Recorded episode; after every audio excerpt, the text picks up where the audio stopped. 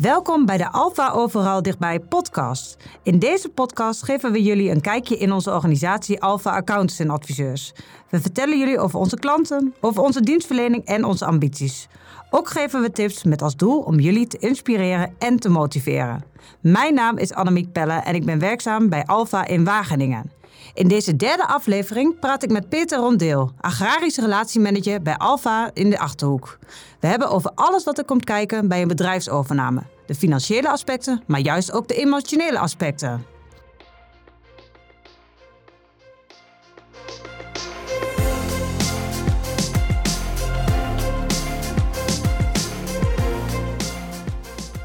Welkom Peter, leuk dat je er bent. Zou je jezelf nog eens even willen voorstellen? Dankjewel Annemiek. Ja, zeker wil ik dat doen. Ehm, ik ben Peter Rondeel, bijna 50 jaar, uh, ook woonachtig in het mooie Achterhoek. Daar ben ik ook geboren en getogen op een melkveebedrijf. En ik ben al bijna 25 jaar werkzaam in het agrarische wereldje. Zo, dat is een hele poos. Peter, we gaan het vandaag hebben over bedrijfsovername. Een uh, hot item heb ik me laten vertellen in de agrarische sector. Wanneer is nou het moment dat onze klanten gaan nadenken over een bedrijfsovername? Ik um, deel dat altijd op in twee momenten. Uh, je hebt het eerste moment als de opvolger aangeeft wel interesse te hebben in het bedrijf en ook gaat toetreden tot het bedrijf. Bij ons wel bekend toetreden tot de maatschap of de vennootschap onder firma. Dat is eigenlijk al het eerste moment dat je ook al spreekt over hoe gaan we uiteindelijk de overname uh, organiseren. Hoe gaan we het allemaal regelen. Het tweede moment is eigenlijk van de daadwerkelijke overdracht van het bedrijf. En dat moment is eigenlijk wanneer iedereen er ook uh, rijp voor is. Hè? Dus er ook achter staat dat de overname in gang wordt gezet. Um, iedereen die groeit er ook naartoe uh, in al die jaren dat men samenwerkt. Oké. Ja, want ik ben dan wel benieuwd, hè? want ik denk dan aan een agrarische bedrijfsovername. Dan denk ik eigenlijk altijd dat het dan gaat om de kinderen. Agrarische bedrijven, generatie op generatie. Is dat ook zo? Of uh, zijn het juist ook um, andere mensen die dat bedrijf kunnen overnemen? Ik denk dat je in 95% van de gevallen wel gelijk hebt dat het de kinderen zijn die het bedrijf overnemen. Uh, een enkele keer komen we nog wel eens een keer een neef of een nicht tegen die het bedrijf van oom of tante overneemt. En heel soms, dan praat ik echt over enkele keren, dat het een niet-familielid is die uh, toetreedt door het bedrijf. Maar grotendeels uh, heb je eigenlijk wel gelijk dat het vooral de kinderen zijn die het bedrijf overnemen van ouders. En dat is eigenlijk, vroeger was dat al zo en dat is nu nog steeds zo. Ja, en um, het moment, uh, je geeft aan uh, als mensen dat ook zelf gaan aangeven. Um, maar aan welke leeftijd moet ik dan denken? Wanneer denk je daar, ga je daar dan over nadenken? Nou, weet je wat je meestal ziet, is dat ergens rond de 20, 25 jaar daartussen, soms eerder, soms iets later, dan treedt de opvolger toe tot een maatschap. Laat ik het maar even zeggen, het kan ook een vennootschap zijn, uh, beide hetzelfde. Um, en dan zie je dat ze toch een hele periode samenwerken. Wat wij vooral tegenkomen is dat het moment van overdracht uh, eigenlijk een beetje dicht bij de leeftijd zit van het AOW. Dus uh, gaat men richting AOW-leeftijd, dan zien we vaak toch dat uh, het moment van overname dichterbij komt. Ja, ja, ja en um, nou, je geeft dus eigenlijk al aan, hè, vaak zijn het uh, de kinderen van de ondernemer uh, die het gaan overnemen. Ik kan me best wel voorstellen dat het heel complex is, want uh, je ziet vaak ook hè, bij ondernemers dat grote gezinnen zijn en dan gaat één van die kinderen gaat dat overnemen. welke stappen moet je dan allemaal doorlopen? Ook daar heb ik eigenlijk wel uh, een beetje onderscheid gemaakt in meerdere stappen. De eerste stap is waar we het zo straks ook al over hadden. Het moment dat de uh, opvolger toetreedt tot, tot het bedrijf. Op dat moment zien we ook al zeg maar, dat er invulling gegeven wordt aan hoe gaat straks die overname eruit zien. En tegelijkertijd wordt natuurlijk ook gekeken van nou, hoe gaat het bedrijf verder als de samenwerking beëindigt. Want niet -hmm. elke toetreding tot het bedrijf leidt ook tot een overname van het bedrijf. Hè. Soms ziet een opvolger uh, nieuwe inzichten en uh, gaat hij niet verder met het bedrijf. Dat is eigenlijk de eerste stap die we zien uh, die gezet wordt. De tweede stap is eigenlijk de periode van het samenwerken. en dat kan natuurlijk variëren. Dat kan 10 jaar zijn, kan 15 jaar zijn, soms zelfs iets langer. Ook een beetje afhankelijk zeg maar, van het leeftijdsverschil tussen, tussen opvolger en, en ouders. En in die periode zie je vaak dat ehm, de opvolger ook in het bedrijf groeit, noem ik het altijd maar. Eh, die, die, die gaat ook stappen zetten en die ontwikkelt zich ook. En die uh, van naast zijn ouders staan, misschien wel naar voor zijn ouders gaan staan. Dus uh, de leiding neemt over het bedrijf. En de derde stap, die we dan vaak zien, is de daadwerkelijke overdracht. En dan is het dus vooral um, keuzes maken te, ja, wat betreft de overnamesom. Wat gaat nu werkelijk de bedrijfsovernamesom zijn? Maar ook keuzes maken, denk aan de woonsituatie. Um, vroeger was het nogal gebruikelijk dat uh, ouders op het bedrijf bleven wonen, uh, de opvolger ook op het bedrijf kwam wonen. Maar we zien tegenwoordig steeds vaker dat uh, daar andere keuzes in gemaakt worden en dat ouders van het bedrijf vertrekken en plek maken voor de opvolgers. Eigenlijk zijn een beetje dat, uh, Annemiek, de drie stappen die ik ja. zo even onderscheid.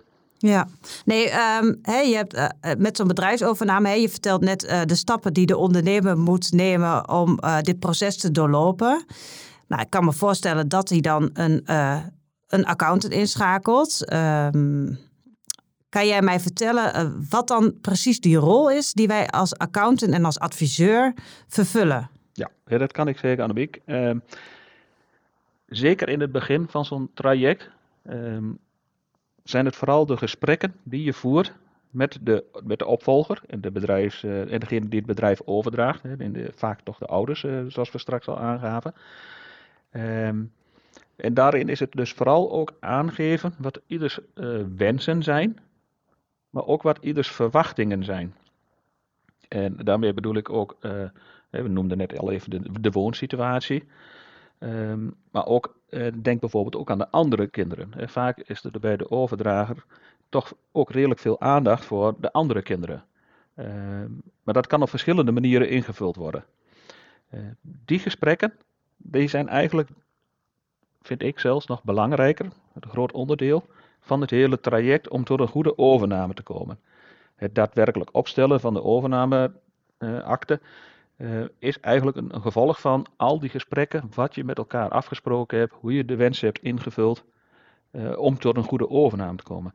Dus ik zie vooral voor ons als accountants, hè, dus als Alfa, uh, zeker in het traject naar de overname toe, dat we daar heel veel aandacht en tijd in steken om tot een goede overname te komen. Ja, dat gaat dus eigenlijk veel verder als het financiële praatje, plaatje.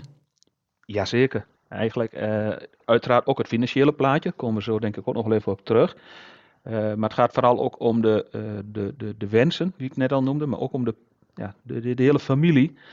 want ehm, je noemde het zo straks ook al, het is best, in, ja, best veel impact op een, op een bedrijf, zo'n bedrijfsoverdracht. Het is toch vaak een, een, een gemiddeld agrarisch bedrijf, is echt een familiebedrijf. En daarin dus ook heel erg privé en werk, privé en bedrijf met elkaar verweven. En dan, dan zie je dat je daar toch veel aandacht voor moet hebben uh, om dat goed te kunnen uh, begeleiden. Uh, van, gemiddeld genomen zijn de agrariërs niet de, de mensen zeg maar, die daar echt ook over gevoelens praten. want het is ook wel emotioneel, zeker voor degene die het bedrijf overdraagt.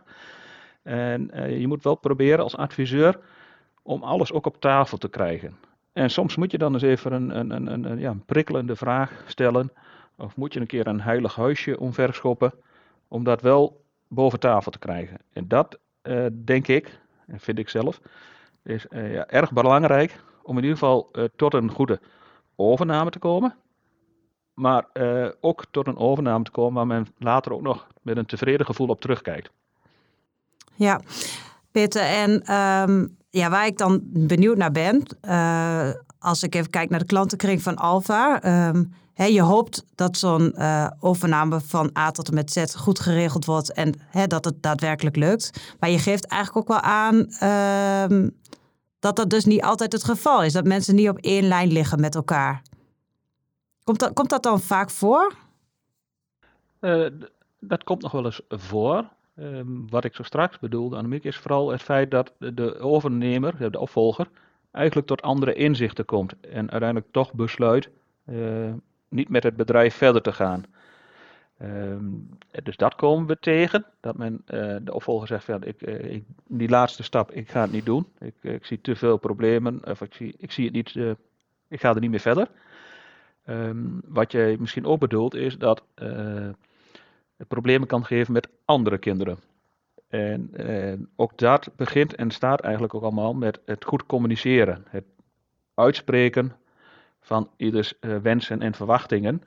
En uh, wat daarin belangrijk is, dat ook uh, aandacht is voor de andere kinderen. En dat die ook meegenomen worden in wat de opvolgers en de bedrijfsoverdrager met elkaar besproken hebben. Ja. ik denk niet dat zij daar een bepalend persoon in zijn. Maar het is wel van belang dat zij daarin meegenomen worden. En dat ze ook op de hoogte zijn hoe alles geregeld gaat worden. Ja, want je wil uiteindelijk natuurlijk met z'n allen uh, door één deur kunnen blijven doorgaan.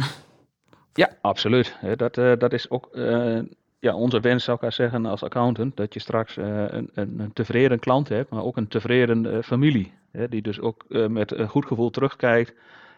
gezellig nog samen de verjaardagen viert. En met feestdagen bij elkaar komt. Inderdaad. En um, nou ja, je gaf dus ook al aan, soms zegt de opvolger toch uiteindelijk van joh. Um, dit past niet bij mij, ik ga het bedrijf niet overnemen. Uh, hoe ga je dan verder met je klant?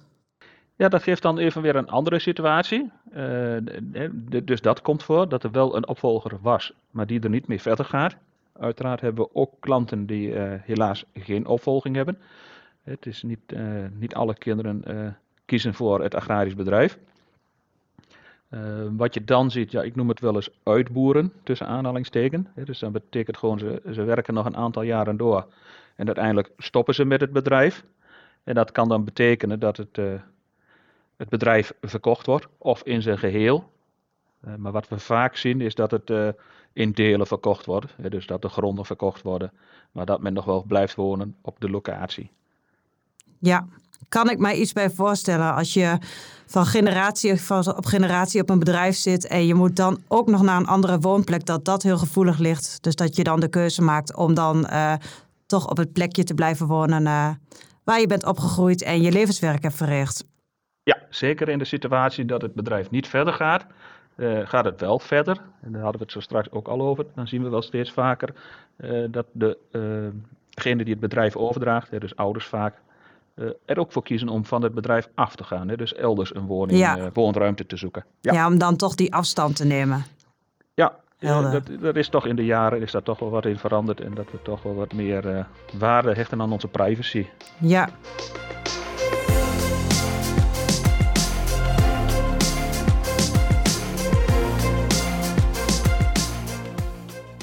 Nou, we, hadden, we hebben het net al even uitgebreid gehad over zo'n bedrijfsovername. Dat er vaak kinderen bij betrokken zijn. En um, dan komt natuurlijk het, op een gegeven moment het moment dat je een prijs moet gaan bepalen voor een bedrijfsovername.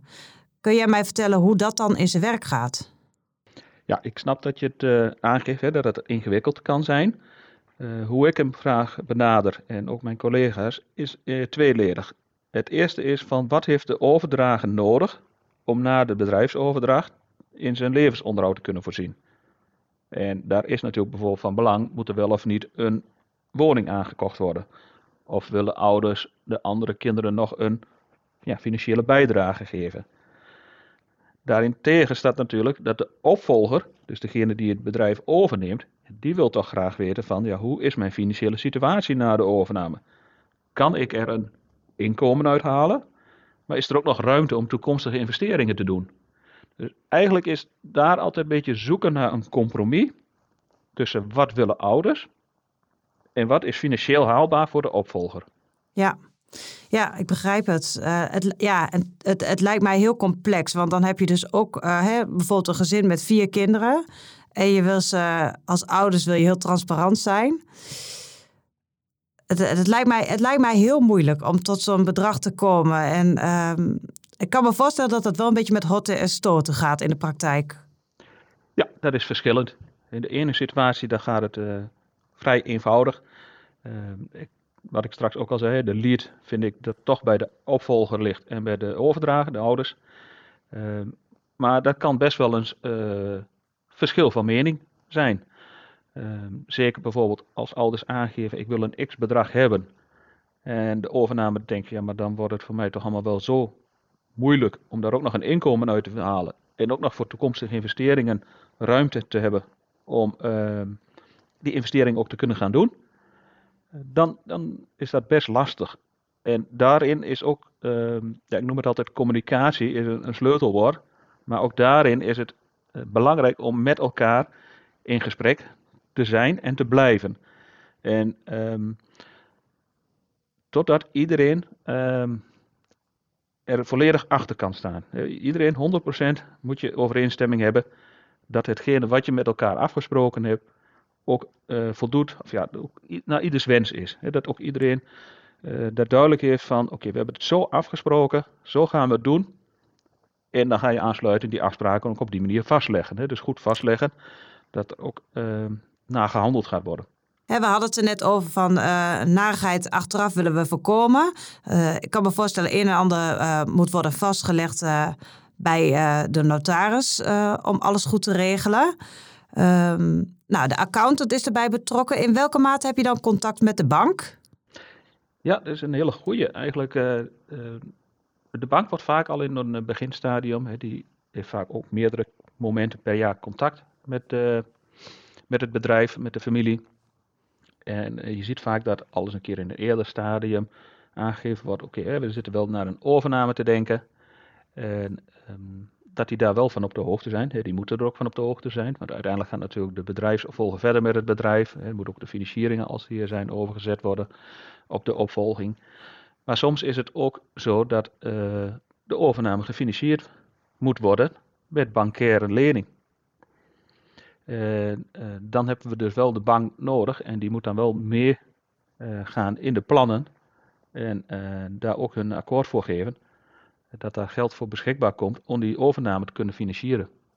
Ja, ja en je zegt dan de plannen. Um, moet dan die opvolger ook nog een soort van ondernemersplan uh, ja, opstellen? Vaak zien we wel, vaak zien we wel dat de, de opvolger een plan maakt van nou, hoe ziet de financiële situatie er straks na de overname uit.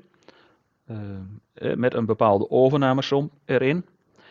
Uh, dan is even de vraag, dat punt komen we misschien nu wel, van hoe gaat die overname dan gefinancierd worden? Ja, dat kan natuurlijk middels een bankaire lening, maar we zien ook vaak dat het een familielening betreft, of een combinatie van die twee. Um, hebben in ieder geval de bank erbij nodig, dan wil de bank wel graag inzicht in hoe ziet die situatie er na de overname uit. Zit er voldoende uh, marge? Kan, ik, kan de overnemer het ook uh, rondzetten, dat, het, dat er ook een inkomen uit te halen is, maar dat er dus ook nog ruimte is om toekomstige investeringen te doen. Dus ook een beetje afhankelijk van hoe het bedrijf er op dat moment voor staat. Maar dat wil een bank wel graag weten. Ja, hey, en Peter, je hebt het over een familiaire uh, lening. Ja. Wat, wat, houdt dat dan precies in? Nou, stel dat er overeenstemming is over de overnamesom. Uh, dan, kunnen we, uh, dan kan er voor gekozen worden om het bedrag daadwerkelijk uit te betalen. Maar er kan ook voor gekozen worden om het schuldig te blijven aan de familie. dus vaak aan ouders. En die lenen dus weer het geld aan de opvolger. En daarin staat dan tegenover dat de opvolger jaarlijks een bedrag betaalt, rente en aflossingen, aan ouders, zodat zij zeg maar, ook kunnen voorzien in hun levensbehoeften. Ja, oké. Dat is ook een hele mooie oplossing, lijkt mij, als ik het zo hoor. Ja, die komen we best wel vaak tegen. Nou, we noemden het straks, hè, wat ik ook al gezegd, ja, moet er bijvoorbeeld nog een woning gekocht worden. En dan heeft de ouders vaak ook uh, middelen nodig hè, om die woning te kunnen komen, kopen. Um, het is ook een beetje afhankelijk van hoe de financiële situatie van ouders is. Zijn er nog liquide middelen? Hebben ze, hebben ze al recht op AOW? Uh, dat speelt allemaal mee in hoe groot dat bedrag zou moeten zijn. Ja, dus we hebben het bij een overname, uh, de bank is erbij betrokken, de account is erbij betrokken. Voor een aantal zaken moet je naar de notaris. Zijn er dan verder nog uh, adviseurs bij betrokken? Ja, een enkele keer uh, kom ook tegen dat ook vanuit de bank gevraagd wordt dat het nog getaxeerd wordt. Dus er ook nog een taxateur bij is om uh, de waarde van de overdracht te bepalen. Maar wat ik zo strak al zei, het is vooral een afstemming van wat wil de opvolger, of nee, wat kan de opvolger dragen en wat willen de overdragers, wat kunnen ze financieel, hebben ze nodig. Ehm, fiscaal zijn er zoveel mogelijkheden nog, ehm, dat dat eigenlijk geen obstakel hoeft te zijn in de bedrijfsoverdracht. Maar dan schets ik hem wel in hele grove lijnen, uh, Annemiek. Ja, ja. ja, en dan krijg je dan uiteindelijk dus, hè, dan heb je die opvolging geregeld. En dan uh, zie je dus ook vaak nog, begrijp ik, uh, dat kinderen uh, samen met ouders in het bedrijf werken, in de maatschap. Ja. Ehm, ik kan me voorstellen dat de nieuwe generatie anders denkt. Ehm, hè, misschien juist investeringen wil doen van een melkrobot, wat pa of ma misschien niet zo'n goed idee vindt de ene partij wil misschien dat uh, de koeien uh, in de wei lopen, de andere wil dat uh, de koeien in de stal staan. Het dat lijken mij hele lastige discussies. En ik kan me ook nog voorstellen dat het dan op, zo'n moment, op een bepaald moment misschien toch nog fout loopt. Of valt dat wel mee in de praktijk? Ik denk dat het wel meevalt, maar we komen het zeker tegen. Dus dat die samenwerking best wel moeizaam verloopt. Uh, ook in zo'n samenwerking, ik schets het aan het begin van ons gesprek al, dat kan maar zo 10, 15 jaar, soms 20 jaar zijn. Um, het, zit ook, het is een beetje afhankelijk in welke fase van de samenwerking uh, zit je. Eigenlijk begint het al voordat je überhaupt zeg maar, toetreedt of de opvolger toetreedt tot het bedrijf. Dan zie je al wel van, heeft interesse in het bedrijf, of zij, dat kan natuurlijk beide. Uh, dan is het ook vaak aan de ouders van hoe ver betrek je de kinderen erbij bij wat er op het bedrijf gebeurt. Uh, dus vaak is het ook een, ja, een, spel, zou ik wel zeggen, van uh, dat de opvolger uh, zijn positie steeds groter wordt. Hè, dus eigenlijk zijn rol steeds groter maakt. En dat de degene die het bedrijf overdraagt, eigenlijk steeds een stapje terug doet um, ja, in de dagelijkse beslissingen. Dat ja. kan al, dat zie je al vaak plaatsvinden in de periode dat ze samenwerken. Maar dat is best wel eens moeilijk. je hebt ook wel een, uh, een opvolger die misschien wat introvert is, uh, wat minder makkelijk die positie tussen aanhalingstekens verovert. Maar misschien een, een ouder die wat dominanter is. Of uh, ja, dat dat wat moeilijker gaat om de zoon of dochter er in het bedrijf te laten groeien. Nou, dan is het voor ons nog wel eens een keer de rol om ja, die opvolger toch wel wat te stimuleren. Hè, om, om hem meer te geven om wat meer uh, verantwoording te nemen. En dat het ook niet uh, erg is om een keer een foute keus te maken. Maar ook wel eens om ouders een, een spiegel voor te houden van, ja oké, okay, uiteindelijk is zoon of dochter die het met bedrijf verder gaat, um, laat af en toe ook dingen los. Ja. En dat zijn, uh, dat zijn best hele lastige, hele lastige fases. Ja, dat snap ik. Het is uiteindelijk natuurlijk het levenswerk uh, van die uh, agrarische ondernemer. En dat uh, hele loslaten, dat hele proces. ik kan me voorstellen dat dat niet makkelijk is, maar, dat het wel, maar dat wel nodig is. Ja, nee, maar zeker, uh, Annemiek, omdat de verwevenheid van de agrarische sector, hè, dus bedrijf en privé, is zo groot. En als we dan ook met z'n allen nog op hetzelfde erf wonen, ja, dan maakt het soms best lastig om het los te zien van elkaar.